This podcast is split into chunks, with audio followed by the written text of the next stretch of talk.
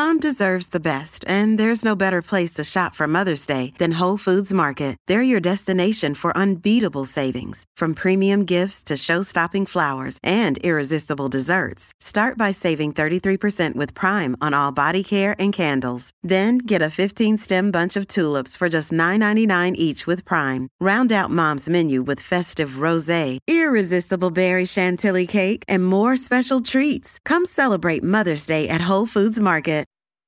Throughout this episode of Morally Indefensible, you'll hear dramatic recreations of court transcripts, edited for clarity. The most controversial true crime story of the decade, based on today's bestseller, Fatal Vision. In the fall of 1984, NBC turned Joe McGinniss's bestseller Fatal Vision into a miniseries. Millions of viewers watched the two-part series of Fatal Vision here on NBC. 60 million on Sunday alone. Did you I was, see any? No, I was working last night. I saw bits and pieces of it, and I wish I had. Almost everybody did watch it. God knows what kind of maniacal rage seized him then. But he came back to Colette and struck her a vicious blow with the club. You're sitting there telling me that I killed my wife and kids. I think so. What is your verdict? Guilty. Guilty. Guilty. Guilty. Guilty.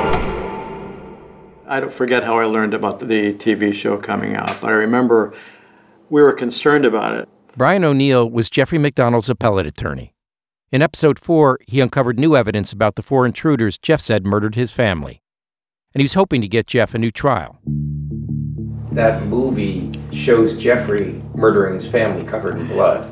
Yeah, on national TV. So I contacted NBC. I said, you know, you might think about like fairness in the criminal justice system. NBC invited O'Neill on the Today Show to make his case. Good morning to you, Mr. O'Neill. This docudrama wasn't titillating, it wasn't sensationalized. What was your problem with the airing of it? There are pending in the federal court several motions uh, seeking a new trial. Uh, those motions, in great detail, prove who did it, and it wasn't Dr. MacDonald. It's our concern that when we get a new trial, we're not going to have a fair audience before whom to present it. Quick final note, No, Mr. O'Neill. me I have re- 10 seconds. Go ahead. Okay, uh, if you go down there, you'll find that uh, the man in the street knows everything about this case. Gentlemen, I've got to say thank you.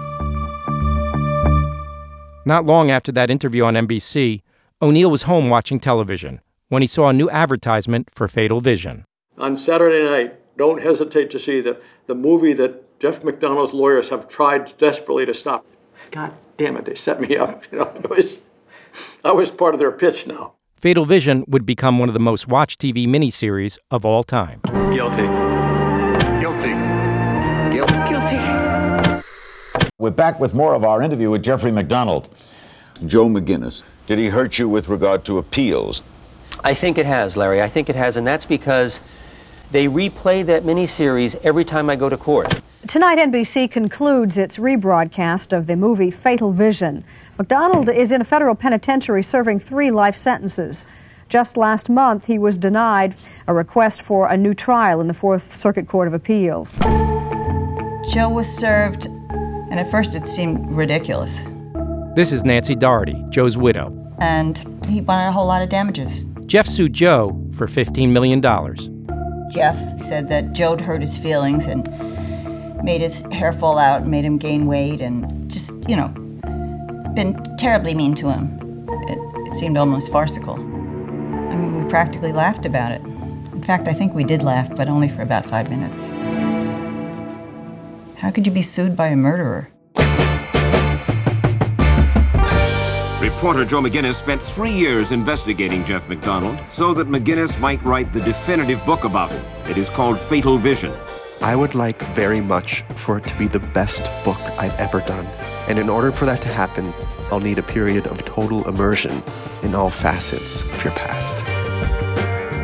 Fatal Vision is number one on the bestseller list. Why would he cooperate in such a damning book? He didn't understand that Joe McGinniss had this MO of worming his way into the confidence of somebody and then turning around and screwing him. Joe McGinniss thinks he's found the key, new evidence he discovered after the trial. The drug called Eskatrol. Among the side effects of this drug are temporary psychosis, often manifested as a rage reaction. Well, obviously, I hope the book doesn't sell a copy. I wish the book would burn. I'm Marc Smerling, and this is Morally Indefensible.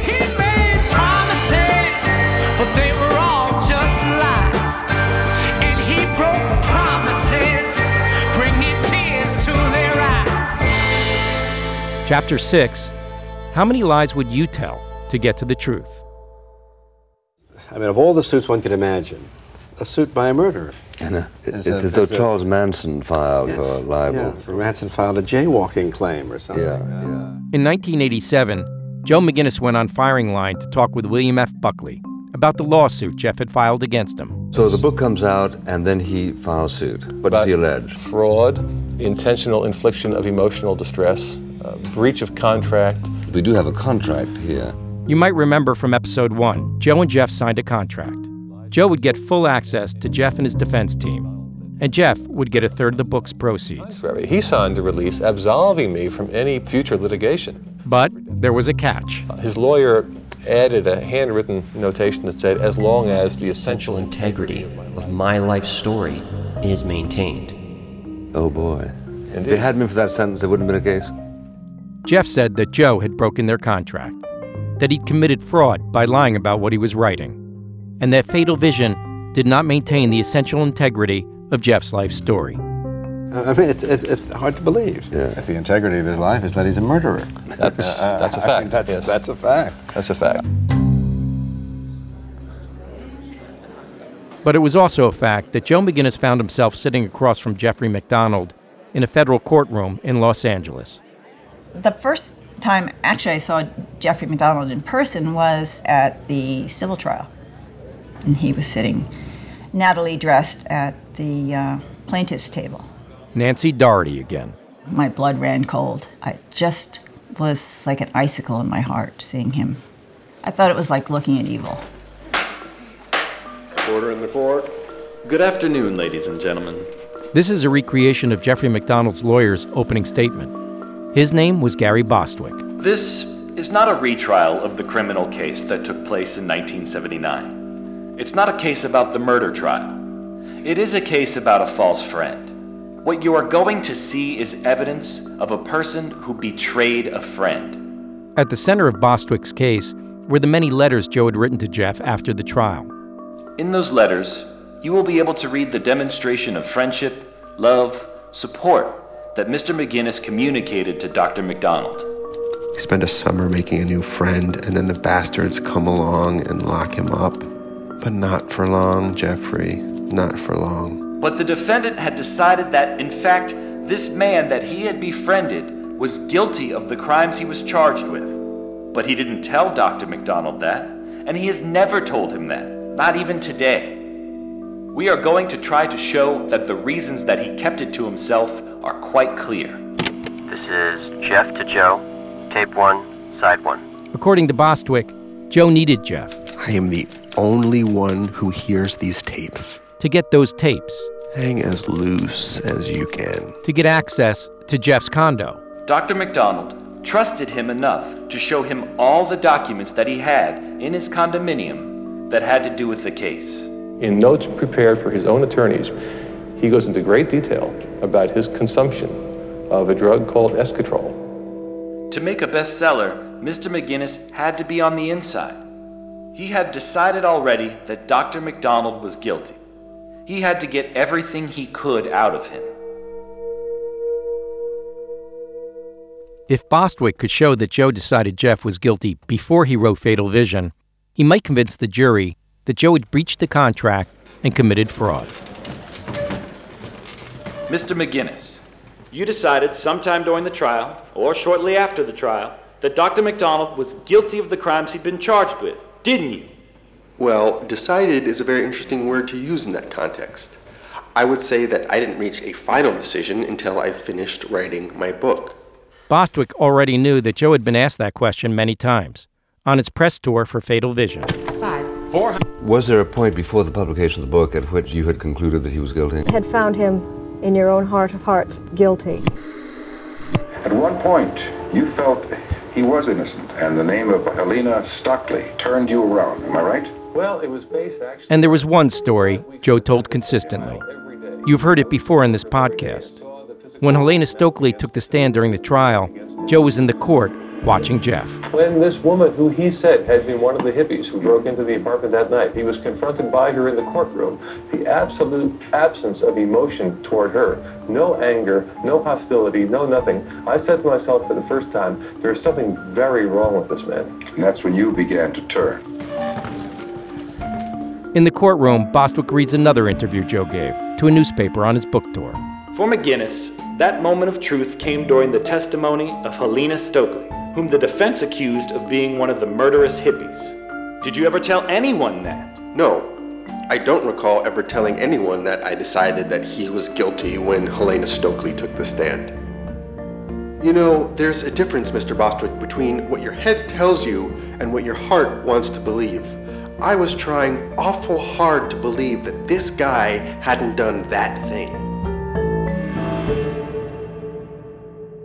Now Bostwick hands Joe a letter he'd written to his editor, Morgan Entrekin, in 1981, two years before Fatal Vision was even published. Dear Morgan, I spoke to him last night and he kept referring to, quote, our book. The ice is getting thinner and I'm still a long way from shore. What did you mean that the ice was getting thinner and you were still a long way from shore? Well, I meant that MacDonald's gradually growing awareness the fact that this book wasn't necessarily going to come out the way that he wanted to was something that could eventually turn into a problem. So you were keeping things from him? Always. Well, if not always, frequently. An author will permit a subject to continue to feel that the subject is manipulating the author. Sure. Mr. McGinniss, I'm not asking about other authors. I'm asking about you. I think that he had no right to know what my private opinion was at that time. I'm not asking you that. I'm asking you if you weren't trying to hide it from him. Well, hide is your word. My word is reserve the right to my own opinion. But Joe did more than hide his opinion about Jeff's guilt. Bostwick hands Joe another letter he wrote to his agent, Sterling Lord, just before Fatal Vision came out.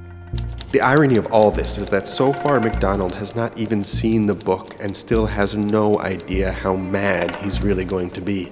Joe and his agent were looking for a way to launch Fatal Vision into the world with a bang. I think your 60 Minutes idea may be best. 60 Minutes would be the first news show to interview Jeffrey MacDonald before Fatal Vision came out.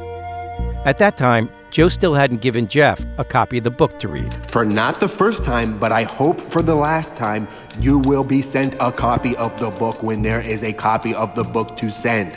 But Joe had given a copy to Mike Wallace of 60 Minutes. He gave the manuscript to 60 Minutes long before the book was to be published. Then, Joe took advantage of Jeff's ignorance. By all means, hype the book, tell the world. He asked Jeff to sit for an interview with Mike Wallace. The trap was set. You might remember how that turned out. I also wasn't taking Eskatrol. It's in your notes, again, in your own handwriting. Three to five capsules of Eskatrol spansules. That's speed. All the way down to the end of the process, Mr. McGinniss continued to delude and misrepresent what was going on. Finally, Joe sat down with Mike Wallace, too, to say publicly for the first time what he had hidden from Jeff. Thumbnail sketch of Jeffrey MacDonald, the man you know. Charming, engaging, and absolutely ruthless and beyond morality.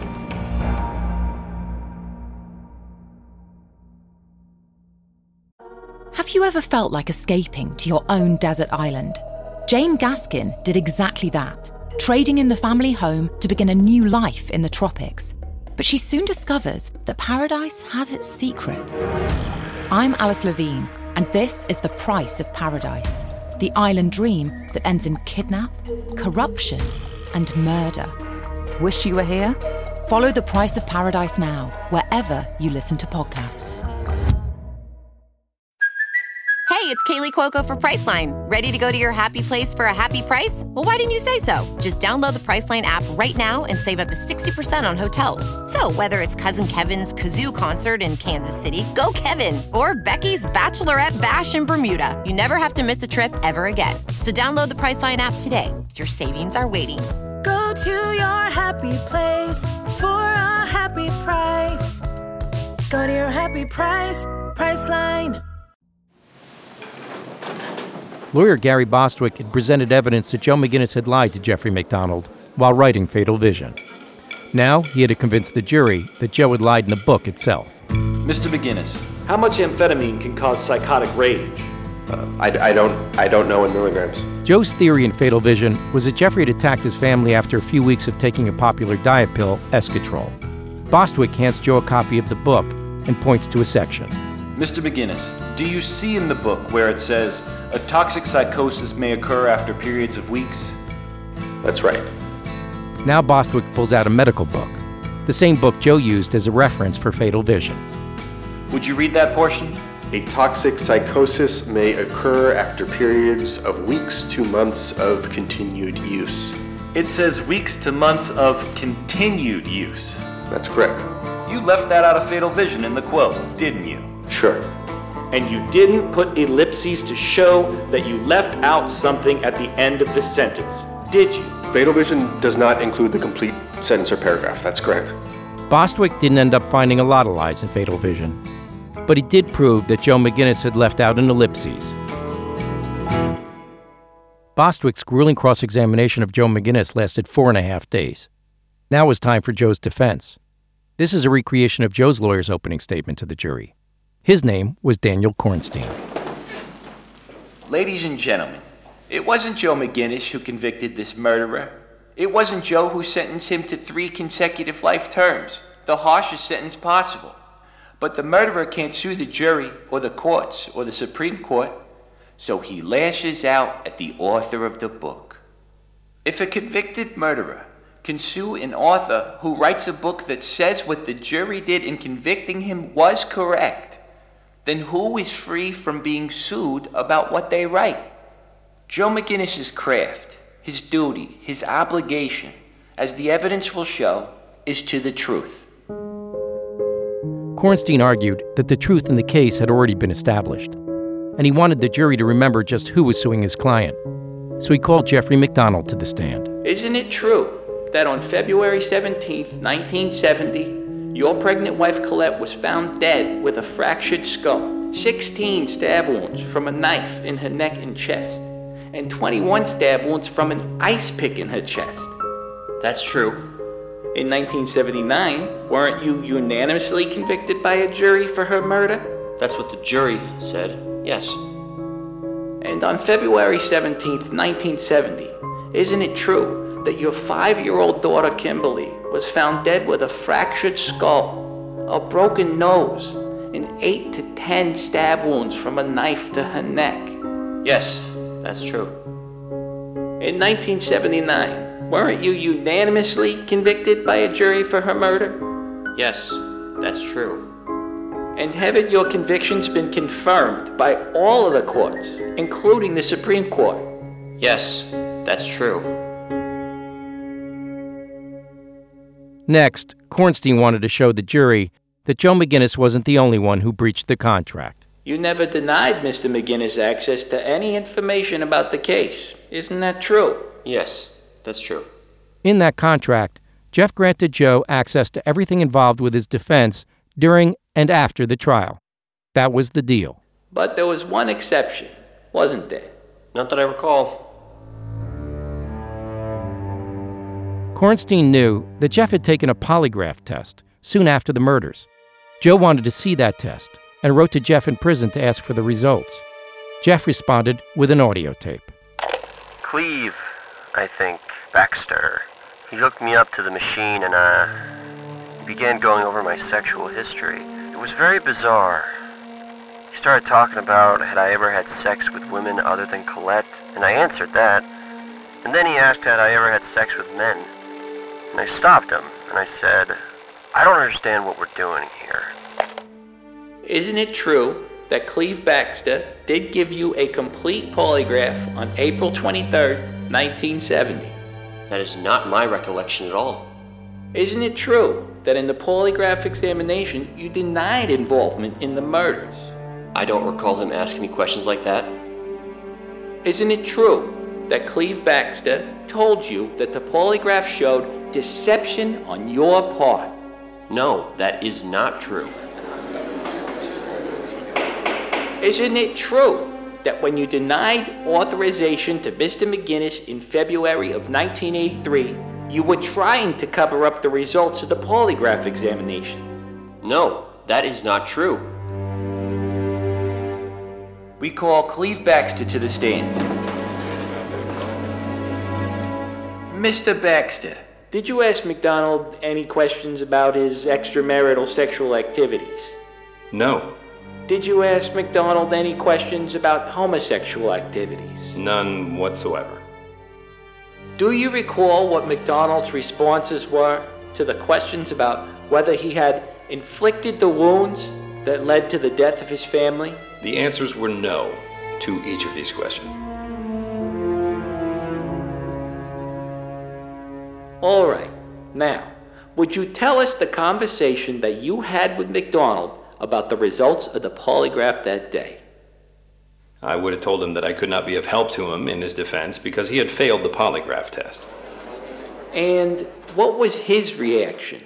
We had a very, I would state, a very dignified conversation after the end of the polygraph procedure. I brought up an interesting point, and this does stick to my mind because it's not anything that I would do often during polygraph testing. I, uh, our conversation led into my interest in Eastern philosophy, and if there were substance to the idea of karma, the fact that you have to pay for your crimes in this lifetime, perhaps in another existence, it might be better that he clear this up in this lifetime rather than to wait until later. And it was interesting because I got a very puzzled reaction from him, and he asked me, Do you really believe in that? And I said, Yes, I think possibly it could be so. That was the end of the conversation. Hi, I'm Daniel, founder of Pretty Litter. Cats and cat owners deserve better than any old fashioned litter. That's why I teamed up with scientists and veterinarians to create Pretty Litter. Its innovative crystal formula has superior odor control and weighs up to 80% less than clay litter. Pretty Litter even monitors health by changing colors to help detect early signs of potential illness. It's the world's smartest kitty litter. Go to prettylitter.com and use code SPOTIFY for 20% off your first order and a free cat toy. Terms and conditions apply. See site for details. Your brain needs support, and new OLLY Brainy Chews are a delightful way to take care of your cognitive health. Made with scientifically backed ingredients like Thai ginger, L-theanine, and caffeine, Brainy Chews support healthy brain function and help you find your focus, stay chill, or get energized. Be kind to your mind and get these nootropic chews at olly.com. That's O L L Y.com. These statements have not been evaluated by the Food and Drug Administration. This product is not intended to diagnose, treat, cure, or prevent any disease. My name is Joseph Wambaugh. I'm a writer, and I was a cop for 14 years with LAPD. And what else? In 1979, Joseph Wambaugh was one of America's most successful true crime writers. I read about the Jeffrey MacDonald case when it first happened, of course. The savage overkill of Jeffrey MacDonald's wife, and especially the two young children. It was just uh, such a monstrous job that was done on them. That was unusual. Before Jeff sat down with Joe McGinniss, he sat down with this Joe. My wife and I were contacted, must have been by his attorney. Wambaugh was just the kind of guy Jeff was looking for a best selling writer with a big audience. And we met at a restaurant in Long Beach. And in grisly detail, he told basically the story that, uh, that had appeared in all the news accounts. It was preposterous, the story he told. And in a kind of uh, detached monotone. When he told about the wounds inflicted on those two little children, he wasn't emotional at all. Just the way we might have talked about uh, the salad dressing. I was being auditioned to be a writer of his story, the way he saw it. He wanted to have some kind of control. I could see that. And I told him point blank no one gets control over the books I write. Nobody. And this will be my story. I will listen to everything you have to say and I will consider it. I will do a complete investigation, and you won't even read it until the book's published. If you want the truth, that's what it's going to be. When we left that meeting, Dee, my wife, said, That guy is very handsome and charming, but he's guilty as hell. I don't believe I ever heard from Jeffrey MacDonald after that. My next contact with anything involved in this case was when Joe McGinniss contacted me. Joe had already signed on to write the book. Joe seemed astonished that I believed MacDonald was guilty. And he said, oh, For a man to commit a crime like that, what was done to his children, he said he'd have to be as, as evil and conscienceless as Hitler.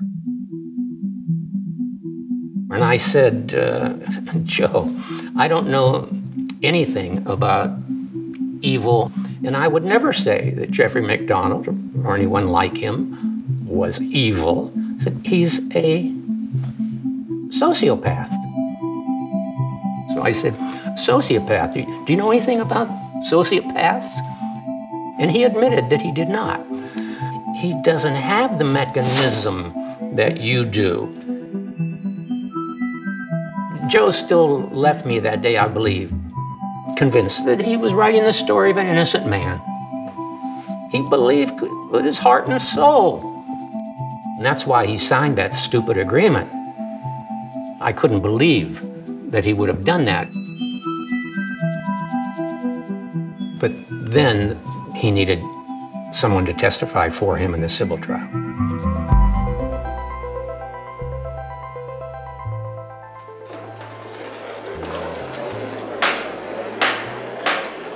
Call to the stand Joseph Wambaugh. Mr. Wambaugh, is it ever all right for the storyteller to lie to the subject of the true story, the nonfiction story?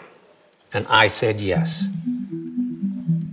If I have to tell uh, a Jeffrey MacDonald, uh, yes, uh, I believe you, Jeff, to get the truth of the story, well, then I think I would do it. And the fact that I told an untruth to get the truth wouldn't have kept me awake. I said, if you're going to tell a story like this, you, you have to dedicate yourself to it. And that's what's important. For Wambaugh, the truth trumped Joe's lies when it came to murder. But not for the jury in the civil trial. They couldn't reach a decision. One juror reportedly said that she wanted to fine Joe, quote, millions and millions of dollars to set an example for all authors to show that they can't tell an untruth, end quote. For Jeff, it was a victory. You name it, Joe McGinniss lied about it. Um, he is a known liar, and that has now come forward. Now Joe was facing a retrial. So he reached out to a group of people he thought would help other famous journalists. Like Janet Malcolm from the top of our series. So, so you think there will be another trial? Janet visited Joe on his porch in Williamstown, Massachusetts, not long after Joe came home from the civil trial. I think that a, a, a new trial is a distinct possibility. Back there, same judge. Same judge, different jury. Hi. Nancy Doherty was there too. What do you remember from that period? Well, I don't want to get into all the specifics, but it was just uh, horrible. Yeah, I can tell from your, your body language. It was, I'm really, it was really just, it trashed our lives for, for years. And then, of course, Janet Malcolm trashed our lives further. So, uh, let's talk about it later. Later, as in next week, on Morally Indefensible. Morally Indefensible is a production of Truth Media in partnership with Sony Music Entertainment. This episode of Morally Indefensible was produced by Zach Hirsch, Julia Botero, Ryan Swikert, and Kevin Shepard, with help from Jesse Rudoy and Daniel Elliott. Story editing is by me, Marc Smerling, and Danielle Elliott. Alessandro Santoro is our associate producer. Our archive producer is Brennan Reese. Scott Curtis is our production manager. Fact checking is by Amy Gaines. Kenny Kusiak did the music and mix, sound design by Kenny Kusiak, Ryan Swikert, and Zach Hirsch. Additional music by John Cusiak and Marmoset. Our title track is Promises by the Monophonics.